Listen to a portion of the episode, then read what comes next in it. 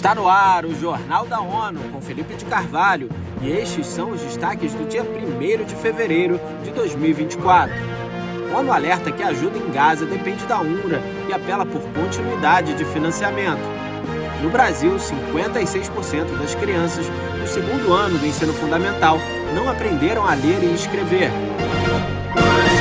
O subsecretário-geral da ONU para Assuntos Humanitários, Martin Griffiths, alertou o Conselho de Segurança nesta quarta-feira que a prestação de auxílio na faixa de Gaza depende da Agência das Nações Unidas de Assistência aos Refugiados Palestinos, UNRWA, após alegações de envolvimento de funcionários da ONU nos ataques do Hamas em Israel, em sete de outubro, vários países suspenderam sua ajuda financeira à entidade. Ao afirmar que os cortes devem ser revogados, Martin Griffiths reforçou que os serviços da UNRWA atendem mais de três quartos dos residentes de Gaza, que não devem ser prejudicados pelas supostas ações de alguns indivíduos. Também nesta quarta-feira, o secretário-geral da ONU, Antônio Guterres, descreveu a UNRWA como a espinha dorsal de toda a resposta humanitária em Gaza, no apelo a todos os países para que garantam a continuidade do trabalho que salva vidas. No momento em que milhões de meninas e meninos voltam às aulas no Brasil, o Fundo da ONU para a Infância, Unicef, faz um alerta. Mais da metade das crianças do segundo ano do ensino fundamental da rede pública não está alfabetizada no Brasil, segundo dados disponíveis. Mayra Lopes tem mais informações. Para o Unicef, a alfabetização, etapa fundamental da trajetória escolar de crianças e adolescentes, precisa ser prioridade em todos os municípios brasileiros.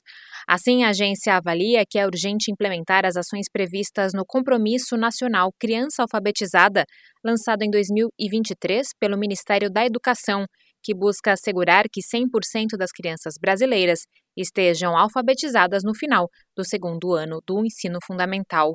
Segundo o recente Sistema Nacional de Avaliação da Educação Básica, cinquenta e seis vírgula quatro por cento das crianças nesta etapa de formação na rede pública não atingiram o nível esperado de alfabetização. Da ONU News, em Nova York, Mayra Lopes.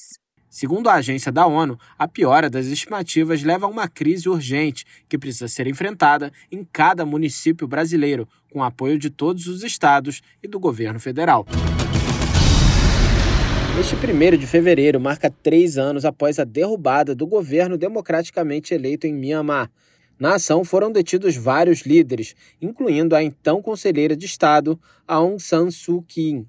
Saiba mais com Eleutério Guevani. Para o secretário-geral da ONU, Antônio Guterres, a crise continua piorando e o efeito é arrasador sobre civis. Na passagem do terceiro aniversário do golpe, o líder das Nações Unidas enfatiza a urgência de se abrir uma via para uma transição democrática com o retorno ao regime civil. Em nota emitida pelo seu porta-voz, em Nova York, Guterres condena todas as formas de violência e faz um apelo em favor da proteção de civis e do fim dos confrontos. A mensagem pede o fim da campanha militar de violência contra civis e da repressão política, ressaltando que os seus autores devem ser responsabilizados.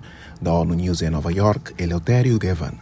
Para o subsecretário-geral, outra razão de preocupação é a intenção declarada dos militares de avançar para eleições num contexto de intensificação de conflitos e violações dos direitos humanos em todo o país. Cerca de uma em cada cinco pessoas desenvolve câncer durante a vida e aproximadamente um em cada nove homens e uma em cada doze mulheres morrem da doença.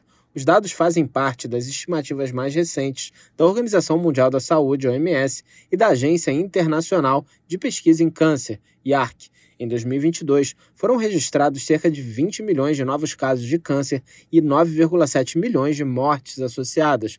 O número estimado de pessoas que estavam vivas nos cinco anos seguintes ao diagnóstico de câncer foi de cinquenta e três vírgula cinco milhões.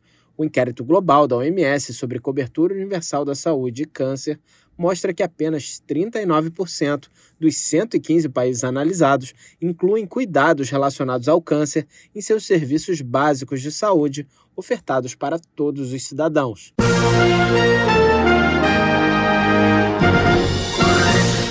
Confira mais detalhes sobre essas e outras notícias no site da ONU News Português e nas nossas redes sociais. Siga a gente no Twitter, arroba ONU News.